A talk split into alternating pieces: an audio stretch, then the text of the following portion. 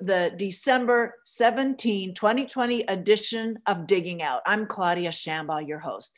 It's a hopeful show offering a way past November 3rd, December 3rd, and now on to January 3rd, 2021. Each interview considers the delicate national exercise we're collectively undertaking. Today, we turn our attention to electoral debris cubic tons of it. My guest is Charles Douglas III, responsible for vision, brand, and community at Common Power. I spoke with David Domke on my other show, Ask a Leader, last week. This show, Charles will take up the Clear the Debris themes with his work with Common Power. It's a very auspicious time. Charles launches projects and builds teams developing a generation of leaders. An intermittent volunteer, considering teacher pay, student scholarships, the Haiti earthquake, the Obama election, the hurricane in Houston. After a 14 year career at Starbucks that began in stores and ended in marketing and e commerce, Charles joins Common Purpose leading elements of business, brand, and big ideas as Common Power, the organization continues to grow. Common Purpose was its earlier title. Charles started as a volunteer with Common Power on day one of its 2018 launch and continues to prioritize around what prize he's eyed to this day, including more young people of color and building Common Power as an enduring organization that constantly contributes to lasting progressive change in this country. He comes to us today from his home in Seattle, and we are catching him mid organizing with the high stakes Georgia Senate runoff elections right on January 5th, right after New Year's. Welcome to Digging Out, Charles Douglas III. Hey, Claudia, thanks for having me. Thank you so much. And I know there are no busier people on the planet than those that are hurting grassroots activists ahead of such a consequential uh, elections, those two Georgia Senate runoffs. So I'm really glad that you're making time. Charles, I'd like first for you to tell us about what you've built at Common Power. Tell us where your sort of geographic and demographic sort of base is and where the work you're doing persuading young activists to become lifelong activists. Yeah, so we are the Common Power is a Seattle-based organization and started off in 2018 as all volunteers. It was just a bunch of folks that wanted to make change in this country and knew that we couldn't do a lot of it nationally here in Seattle. We had to go to the places that we saw flip red or blue on the map on election day for years. Seattle is uh, is one of those those cities that has an overabundance of progressive energy and resources, which is why a lot of presidential candidates make their way up here for fundraising purposes and don't usually talk to voters. They just come to raise money. And in 2018, that community was ready to put their feet on the ground and, and get to work. So we started off flying to these swing states and knocking on doors alongside other volunteers and other organizations in places like Wisconsin and Pennsylvania and Michigan. In 2018, I you know came in the door just brand new and left on that that first day as a part of leadership. Ended up taking three trips to Wisconsin, the swingiest of swing states, for cycles and cycles, along with 60 other people that flew to that one state. Um, we went to 12 states in that year and continued that work on into 2020. Every single year, we do work alongside partner organizations in swing states. And we do it with a volunteer base of hundreds of people. Um, we've got thousands that are part of our community.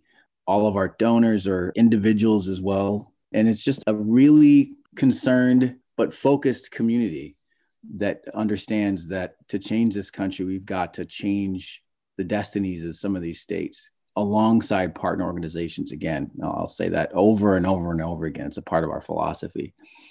But one of the things that, and I, and I realize this bookends David Domke's podcast. I got to call that. Was that by design. That's right. This is this is a kind of a part two. When I met David Domke on March 3rd, 2018, I introduced myself and I told them I had two thoughts. And one of them was I've got ideas for how to get more people who look like me in this door. I am in my late 30s. I'm a millennial. I am Black and Filipino. And I'm from Tacoma, which is a working class city, or it was working class city south of Seattle. It was. Um, it's well now it's, it's like yes, it is. Yes, it is. It's it's become um, because of the the light rail. It's become like the suburb of Seattle almost. A lot of folks are moving down there because of better home prices. But that's a you know that's a that's a whole other thing that we got to other debris aspect. Yes, that that was missing when I walked in on day one, March third, twenty eighteen. That was missing in the room. I walk in and it's a bunch of folks that are older and white. Seattle's a very white city, and they were pretty well off. And I grew up, you know, middle class. Uh, actually, lower than middle class in the, the beginning of my life. My mom was a single mom for for a while before my stepdad came into my life and so I've got this perspective and I realized, hey, you know, if this is the America that you want to create, you're going to need to have more folks who look like me in this room. So that, that was one thing. The other thing was we we are gung ho about at the time 2018, and even now this myopic view of 2020 is now falling away with the electoral college votes that just happened. And now the question is, what's next? And we cannot keep recreating this wheel every four years or every two years. We've got to stand up a foundational effort that is active every single year in all of these places that we say matter to us electorally. So those are the two things that I brought to David when I first when I met him, and those are the things that I I lead in this organization the most: the prioritization and amplification of next generation leaders, and the kind of evergreen nature of our organization and how often we engage. We don't just show up when everyone else in the media shows up. We work alongside organizations when we're the only partner organization that's reaching out to them. And we are proud of that. So it's mainly electoral politics that Common Power is focusing on. Yes. And I mean, I know that's a big bite off. And I, am going to move up a question I had to bring up later, but move it up now because you were talking about the electoral college results of this mm-hmm. week. We're taping this incidentally on December 15th in case there is some drama that opens up between tape time and the broadcast.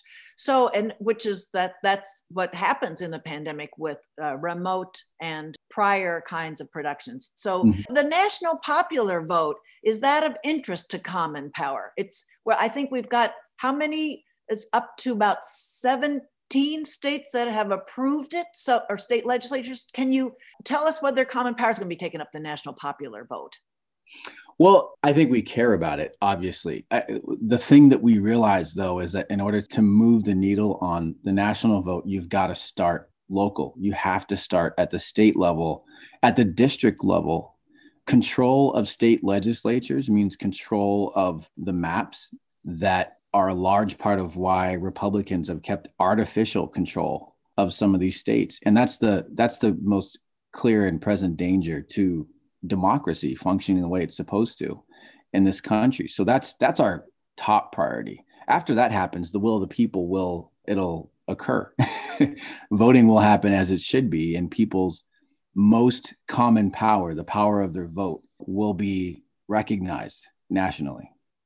So I, understand the connection. The local state outcomes would be the driver of ratifying some kind of national popular yes. vote eventually. It sort of yeah. sets it in motion. It's a necessary for a sufficient outcome te- uh, testing. So for those of you who've just joined in, I want to introduce my guest is Charles Douglas III. He's the Vision Brand Community Guy at Common Power, engaging activists to engage voters. So let's talk about what makes common power so effective. I think you've talked a little bit about your secret sauce with that capturing that sort of local grassroots energy post 2018. So what is that, what are some other I mean you got lots of secret weapons in the really interesting, really geeky political science activists in on your board and in your your farm team. So what are some other elements that make you so effective at Common Power? The most powerful thing at Common Power is the community. And I think a, a lot of other organizations would say something like this, but this is the thing that we've maintained from 2018 and only grown into 2020. People come to CP for the work, but they stay for the people. Oh. And the capacity that we have, our ability to say that we can in Georgia make 50,000 phone calls in two weeks, our ability to say we can do 80,000 texts, to say that we can do 30,000 postcards, and say that to the Ossoff campaign and the Warnock campaign. Our ability to, to tell them that comes from our capacity, the numbers of people that we have that are willing to do this work and do it day in and day out and do it after, continue to do it after the biggest election of our lifetimes, possibly. So, so what what is that secret sauce? It's that we build community and we take care of it, and that is the priority. Our mojo. We've got we've got these three M's that form yes, yes, the heart of who we are, and it's our it's our mindset, our mojo, and then we mobilize the mindset piece is something that everybody comes with we want to we want to fix democracy we want want things to be better but a part of that that is so important is that it cannot just be an academic study of what it takes to do better everyone has got to get involved we believe we have a responsibility to make this country better by taking action all of us even our donors the mojo piece is the community and teams, but it's also the prioritization of these next generation leaders. Again, we cannot just do this work with the people that are the most experienced, are the ones who who show up the most easily. We've got to go after black and brown communities. We've got to go after young folks and, and figure out how to get them involved. That takes packaging our message a certain way. It takes meeting them where they already are and recruiting them in a way that's effective to them. And it means being really serious about putting people at the center and putting the people working together as a priority. And then the, the mobilized piece is really similar to every other organization except for this one part. And that's that when we say we partner with a local organization, like a New Georgia project, we don't come in and say, hey, New Georgia project. Hey, and say who who sees the CEO at New Georgia Project hey and say we've got a plan for georgia we've been analyzing the data and we think that you should be talking to these people these are the democrats that we we believe are are the ones that need to vote and so we're going to tell you what that is. We don't do that. We don't have our own data. We don't have our own plan. We don't have a better way of doing the work in your state than you have. We come with people and that is it. We identify organizations and then we humble ourselves and we say listen a seattle a seattle democrat is much different than a georgia democrat. We understand that and we're just going to come and work for you. We're going to be bodies for you. We're going to be boots on the ground for you and that actually is how we build and then maintain relationships over the years well that is a good sauce and we'll go into great detail about the Georgia Senate runoffs in a moment. But I want to say I personally witnessed in one of the workshops, the Common Power workshop, about maybe three weeks ago, where mm-hmm. one of the activists said they're closing with a live conversation with the voter. I don't remember what state the voter was in, but this was leading up to the general election this year. And she said to that voter, Thanks for being so nice to me on this call. You didn't have to and everybody mm-hmm. really collect back at that like that was a powerful way and so that's that's sort of the interactive community feeling this is what the activists can sort of contribute to the other activists at, in the arsenal of engaging voters where they are. And that that kind of finesse was i think really interesting and and powerful. Common yeah, power. It's, it's a you, you humanize people. When, whenever you humanize people in any process like this that's complex um, and you've got volumes of of human beings there it makes all the difference. It really really does. And that is something that is is you can't just teach that when you're training someone to phone bank you have to actually treat people that way and the regular operation of your organization. It, it is not artificial. This is a part of our culture at cp so i don't know if you had a few things to say about lessons learned with the activism that came to some of the states. I mean, and I raised it with David a little bit, but you may have an, uh, some additional data to offer about how it was in an overwhelming of like Maine voters and other states. that the intent for, of the activist was to flip the US Senate in Maine and other states, but it backfired on them. So I don't know if you have any additional things to say. You may have already addressed it as talking to the organizations already based in those states and taking directions from them instead of clobbering the voters directly with the out of state money and messaging.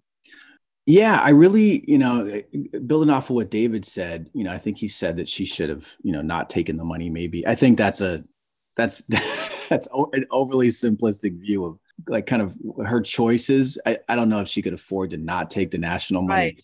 I, I'll say this though, the way that folks are winning in Georgia is by following the blueprint that Georgia organizations built.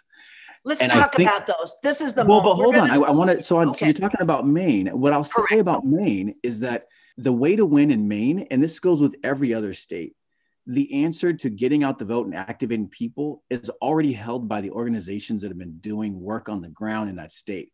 The candidate in Maine should have talked to the organizations in Maine that are reaching people in Maine, not just voters, but just but people in Maine, and asked, "How are you doing it? Let me follow your lead and figure out how to. What's the main way of interacting with Mainers about things that are important to them, and not take." the national blueprint or not take uh, something that works in a different state. Every solution to reaching each state's voters should be unique to that state. And there are people that are doing that work every single day already in all 50 states. The answer's there. We just got to go ask the right people. So, Charles, I'm pretty curious. Has anybody in Common Power, or had uh, is it a public conversation that folks have had with Ady Barkan, who uh, spearheaded be a hero that was probably the, the first fundraiser for opposing the incumbent Senator Susan Collins. Has anybody you know talked to Ady Barkan about you guys had so much momentum, you had so much figure and so much money. How about rethinking how you did this in the future with all that? No one's talked to Ady. I think that the the organizations that we're most in touch with, again, are the ones that are out there talking to people the most. So the the Immigrant Welcome Center in Maine, the League of Women Voters in Maine. Those are the strongest relationships, and those are the people that that Ady probably, you know, when Ady does fundraising, they probably ship it off to these organizations that are doing this work on the ground already. In the same way that Stacey Abrams is not standing up her own, you know, set of brand new volunteers. She's she's actually funneling dollars that come to Fair Fight into all these other organizations that are already doing work. I think that the one thing that we've figured out and the thing that we're starting to see organizations across the country figure out is that just because you care about this country and you think that we should reach out to voters does not mean that you should create a new wheel. There are already people that are doing the work and you should just plug into their work. Our model is that we gather resources and volunteers together and then we plug them into existing things all over the country. That's what other new organizations should do. They should plug in and augment existing efforts. So, one thing um, you're going to be talking during the time that this program will be broadcast on Thursday, you're going to be talking with your colleague AJ and take a look at the historical side of Georgia's voter suppression from multiple points in history. Could you give us just sort of a little thumbnail of what you're going to be talking about at this organizational meeting, Charles. yeah. So, so AJ, she's one of our next generation leaders. Um, ah. She's somebody who sees herself as um, she's a so she's a, a, a Kenyan immigrant. She sees herself as an amateur historian. This is how she talks about herself and knows a ton about Black history.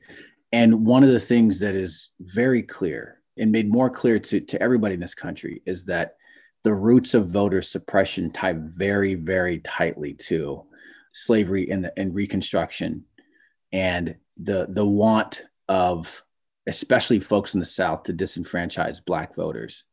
And that was the beginning. That was the beginning. All, all of these formerly enslaved folks in the South were freed all at once. Not every single one, but you know, generally around the same time. And they were given the right to vote out of the gate. And in a lot of ways, in a lot of places, they outnumbered white folks. And that was really scary to white people in power. And that's why immediately after slavery, there were so many black politicians, local politicians. There were folks that were that were senators, uh, members of the House. It was like this renaissance, and then there was the backlash, and the backlash was how do we put folks in jail and take away their right to vote? How do we disenfranchise them in all kinds of creative ways? It started off with laws, and then it, it graduated up into just outright violence. And that's the legacy of voting in a lot of these southern states that's why some of the laws exist the way they do. That's why this primary that's coming up, this runoff that's coming up in January, that's why that exists. It's it's so that the black population could not have power. And that's that's what we're seeing here. That's what we're going to be talking about is the, the, the roots of that going all the way back to slavery and then bringing it kind of close to the present. Um, and wow. that's a, it, it'll be a ton of fun. Her and I have a great relationship she is a little sister to me. And we kind of bring folks along on this ride. It is very informal. We're, going to feature Stacey Abrams as kind of the through line on this, somebody who understands Georgia really well. Um, and we're just going to have fun with the community. So if somebody's listening to this broadcast, five to six, that's uh, that's Pacific time. Is the five yeah. to six East Coast time, or it's, it's Seattle time too? Seattle time. Yep. So okay, yep. so it's going to compete with this broadcast. So the natural thing for listeners, they're going to not want to miss this discussion. So I, they can go to the commonpower.org website, and the forward slash Georgia Senate might be a part of the link, or there could be other links on Common Power to pull up that recorded uh, mm-hmm. interaction later. Correct? Yeah, we'll have it on our YouTube. Okay, yeah. then so people can have it all is what we're looking for. That's right. So, but one thing that I hasten to sort of shudder at when you're setting up the there is a terrible parallel I'm seeing, and the parallel is I think remains with us when you're talking about the office, the black office holders post Civil War. How about the kind of unfolding of events post White House black office holder and the violence that has followed? We're seeing that parallel is actually pretty tight right now. Yeah, and I think we're just we're seeing the beginning of it. You're talking about the violence that we're we're starting to see here in DC from right. the Trump followers. The it's Proud Boys. growing up since the Trump administration came in, and yeah. that you know that the backlash with President Barack Obama, and sort of it takes a little while for that backlash to sort of really settle in, and so I'm just seeing a parallel with what the post Civil War era was like and where we are right now in t- the end of 2020. So, yeah, I, yeah, I think it's I think it's coming and it's gonna it's gonna come sooner than it did for Obama. I, I know Obama right after Obama was elected, they started to mobilize the Tea Party folks. I, I think that the biggest difference now with that, not that it won't happen, and not that we um, won't be impacted by this this negative backlash, I think the biggest difference now is that we have a, a populace that is more aware of this, this not so organic ebb and flow. Like this is a the, the backlash is engineered. And and we are more aware of the fact that it is, of the fact that it's coming. We're more aware of who is at the steering wheel on this. And we are we're prepared to to kind of defend against it and not with you know more violence. We are at watch whereas before i think a lot of democrats were surprised by the tea party by the tactics at the time and there's really no bar now. There's there's there's no there's no low bar. We've gone past the bar's been thrown out it's been thrown out completely and so now that we know that though now that we're aware and it's not just the people in power on our side, but it's the some you know some percentage of average voters are aware as well. I don't think they can run the same game on us that they did before. So let's speak fully here to the whole effort that Common Power is engaged in with the Georgia two Senate races in the runoff on January 5th. The voting has begun this week. It started December 14th. And so, talk about then what Common Power is doing with Fair Fight, Poder Latinx, Neighbors Project, and all the others. What's happening now? And call out every single organization for any listener who is already working with any of those organizations. So yeah, we started in November, November third, I think, or November fifth. No, November third was the ele- was the election day. Very soon after, we started working on this Georgia runoff, and we are working right alongside the Georgia Dems, right alongside the Ossoff campaign, and then to the extent that we can, the Warnock campaign. The first thing that we put together were daily phone banks, and I mean daily, and it's every single day outside of of holidays. And, and we can see that on your website. On I'm sorry, on Common yeah. Power's website, there's a calendar and it's blocked all the way through with all of these messages, conversations. Oh yeah, multiple times a day. The only reason why we're not calling on holidays is because we've been told that that's not a good time to call people on Thanksgiving and Christmas. Otherwise, we would have volunteers to be willing to call in those days as well. Um, but we're working in lockstep with with them. All of our the folks that we're calling, the things that we're saying on the phone, the training and call tools, those all come from the Georgia Dems. And so we are a part of their capacity. When they report their numbers out, we are a portion of those. And that's calling, texting, and postcarding that we're doing right alongside them the ways that folks can get involved is to hop into a phone bank session. You can just go directly to the calendar, the GA Senate tab on commonpower.org, and you can just jump in and say, Hey, I want to get started. And there will be somebody there to train you up. If you already have experience, they'll direct you to how to get started right away. And then there's a community of people that are going to be there that you can call alongside. And we don't just get people in a Zoom and, and talk at you, we do community stuff. There's kind of a post calling session that happens as well. And folks share stories about how it went. They get some tips. And uh, there's always a, a, next generation leader that's there helping to run it, uh, learning from some of the other leaders that are there. It is really CP in a nutshell that you that you get to see through this effort. Yeah, and what else? Yeah, so we've got intro workshops that are happening every Tuesday. We're, recording this today, and there's an intro workshop happening here in 30 minutes to get people onboarded to this, just in case people want some more information. And if there's people that don't want to interact with voters, our postcard effort is really, really robust. We are at the cusp of sending out 30,000 postcards to people in swing districts here in Georgia. That is a third of Jon Ossoff's entire out of state wow. organizational effort around postcards. So we are we're making a big big stamp here in Georgia. So along with those efforts though, are you going to anybody from Common Power going to be in person, boots on the ground in Georgia? Because we, we know the Americans for Progress, the the Koch brothers yeah. entity, we know that they've been very present all over the country leading up to the general election 2020. So that person to person contact was pretty helpful for some candidates. So, what can you do with Common Power and with those organizations with whom you're coalescing to deal with the pandemic challenge of that person to person significant contact? Yeah, that that's something like eh, knocking on doors is our bread and butter. That's that's what we did in 2018. That's what we did in 2019. We did we even did it a little bit in 2020 before the pandemic shut everything down and we really want to do it in Georgia. And COVID is off the rails right now in southern states, especially in Georgia. It's through the roof. And there is some sensitivity to folks coming from out of state just for that reason, just for that reason. We follow the lead of the partner organization. So at the end of the day, it really is about if they want us there or not. Are they asking for you?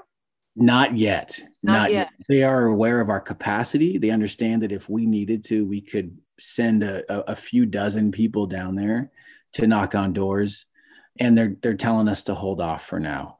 One of the things that is true about Georgia, you mentioned Maine earlier, is that this outside influence thing, it is a factor. It's a factor. And if our partner organization, the one we're talking to right now is New Georgia Project, Stacey Abrams, um, one of the organizations she started a while back, they are they have come under fire from the right, saying that they're they're getting outside help. they've been accused of shipping in voters, which is outrageous.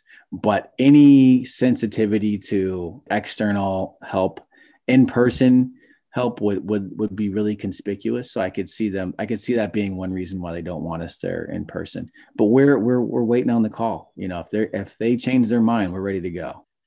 So, though that carpetbagger, you didn't use a term, but that's the term I'm sure they're using in state there, is there, I'm seeing on the Twitter sphere that celebrities are they call it fun fun banking is sure. that is that helpful or is that kind of muddling a little bit what common power is trying to do to be where people are you know i have a personal opinion about this i think that Please.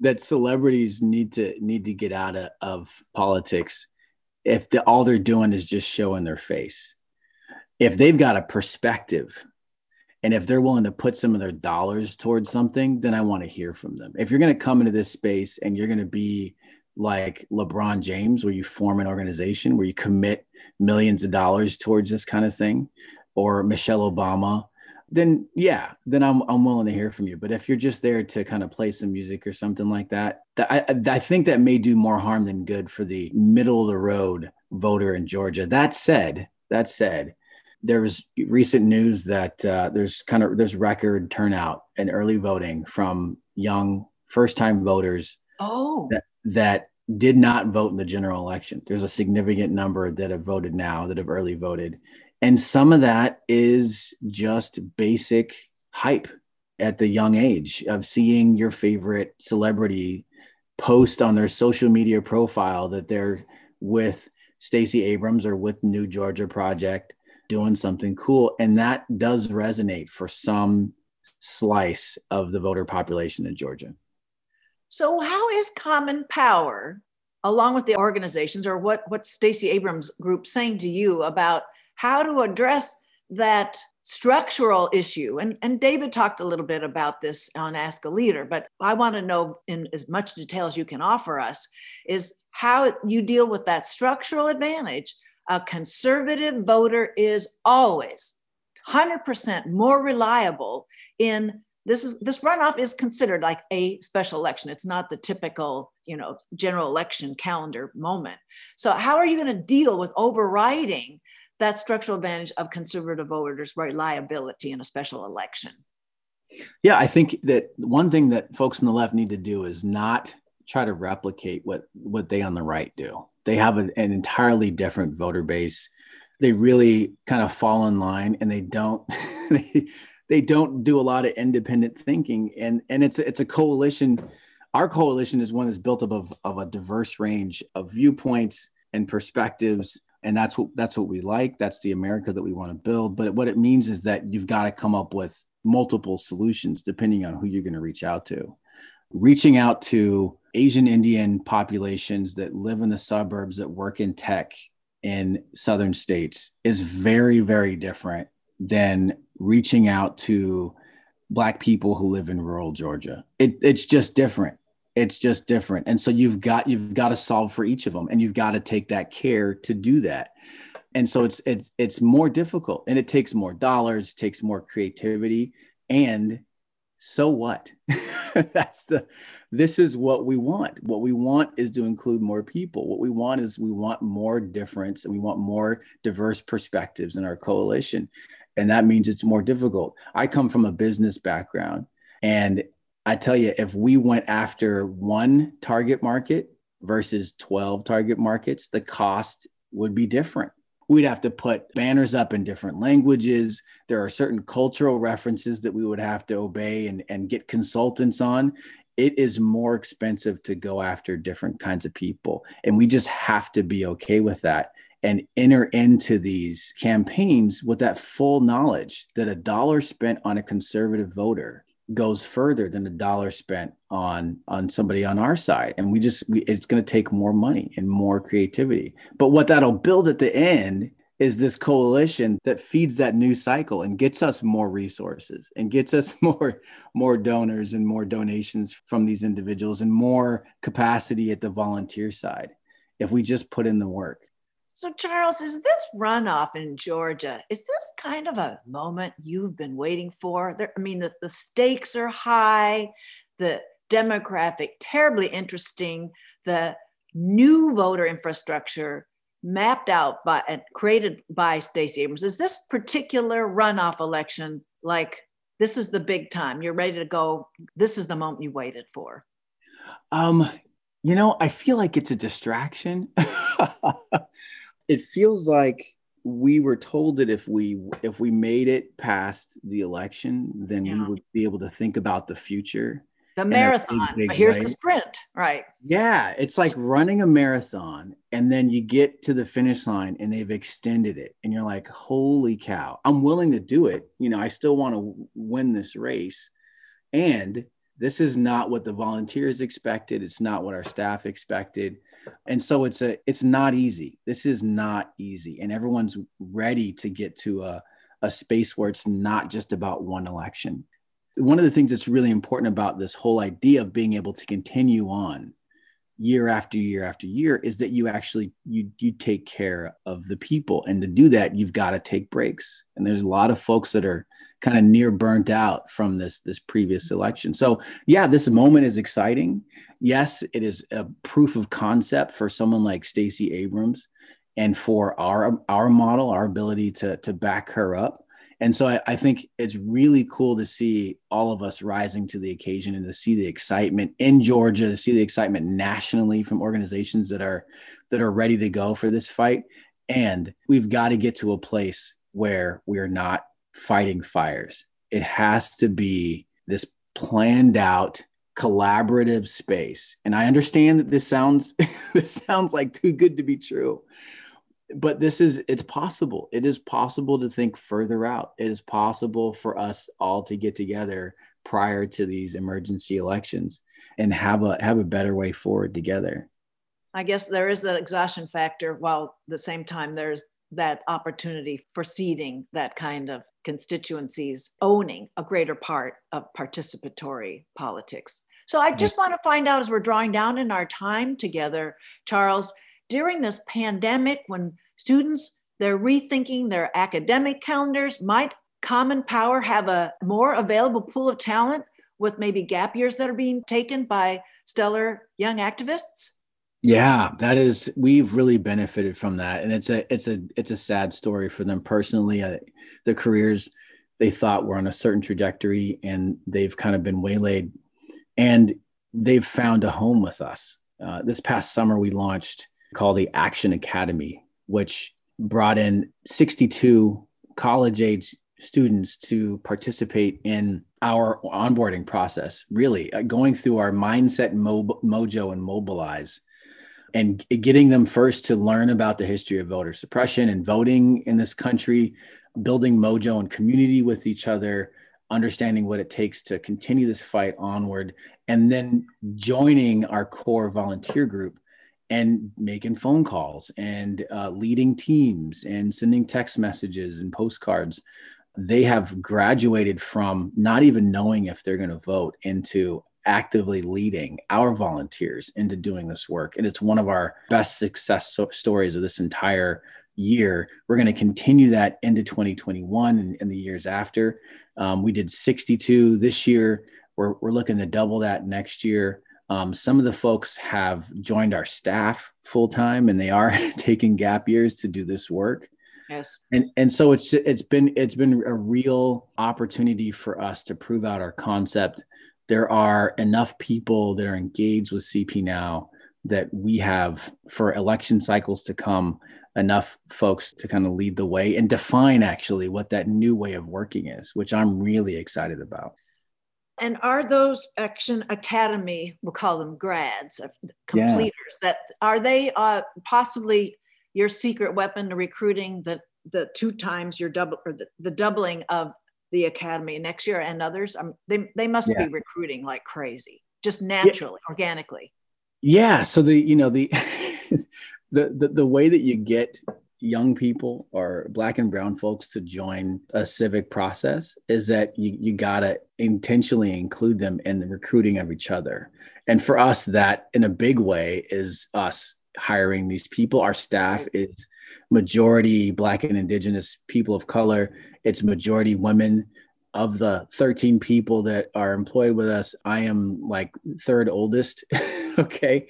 So we are, we are, we've employed the, the future that we want to see. Now, those folks go out and they find their peers. They teach us how to message to them. They found us the 62 that we had this year. That 62 oh. is going to go out and multiply some more. Some of them have graduated up and to not just recruit for us, but they're actually going to lead our teams for this year coming up. So Virginia has odd year elections. So we're going to have some of those those grads that again started off with i'm not sure if voting is for me and now they're going to to lead our volunteers of all ages to do work in Georgia, either in person or remotely in the fall of 2021. There are special elections that are all over the calendar that are coming up. There are vacant congressional seats that we're gonna we're gonna want to look at helping to compete there. There's a appeals court in Wisconsin. We're doing everything that we can to stay engaged in some of these swing states. We're going to be in Arizona again. We're going to be in North Carolina again and we're bringing the next generation along with us. No, they are leading the way. Actually, that's the best way to say that. Absolutely. Well, just the last question is how is the best way for folks to follow and to sign up with Common Power, Charles? Commonpower.org is our website. That's got everything on it. You can also, if you want to catch David Domke, he's doing a daily podcast now, and that'll oh. that'll kind of peter out a little bit after we get out of this Georgia election. But if you look up with CP, after you listen to this podcast, then listen to our podcast. I'm on there sometimes, but with CP uh, is a podcast that, that features David. We also have a YouTube channel and we've got a lot of previous events there. If you want to get a view of our mojo of our community live and in living color, you just look up Common Power on YouTube. You can also follow us on Twitter we are super active on Twitter at Our Common Power. Okay. Well, I want to thank you, Charles, for giving us this time before you have to herd more grassroots activists with all that is happening in this sprint toward the January 5th, 2021 Georgia two Senate races. Thank you so much. It's been a pleasure. Anytime. I'll come again too okay. I, well, I want you. I want you on speed dial. My guest was Charles Douglas III, vision, brand, and community guy at Common Power, engaging activists to engage voters. Thanks again, Charles. Thanks, Claudia.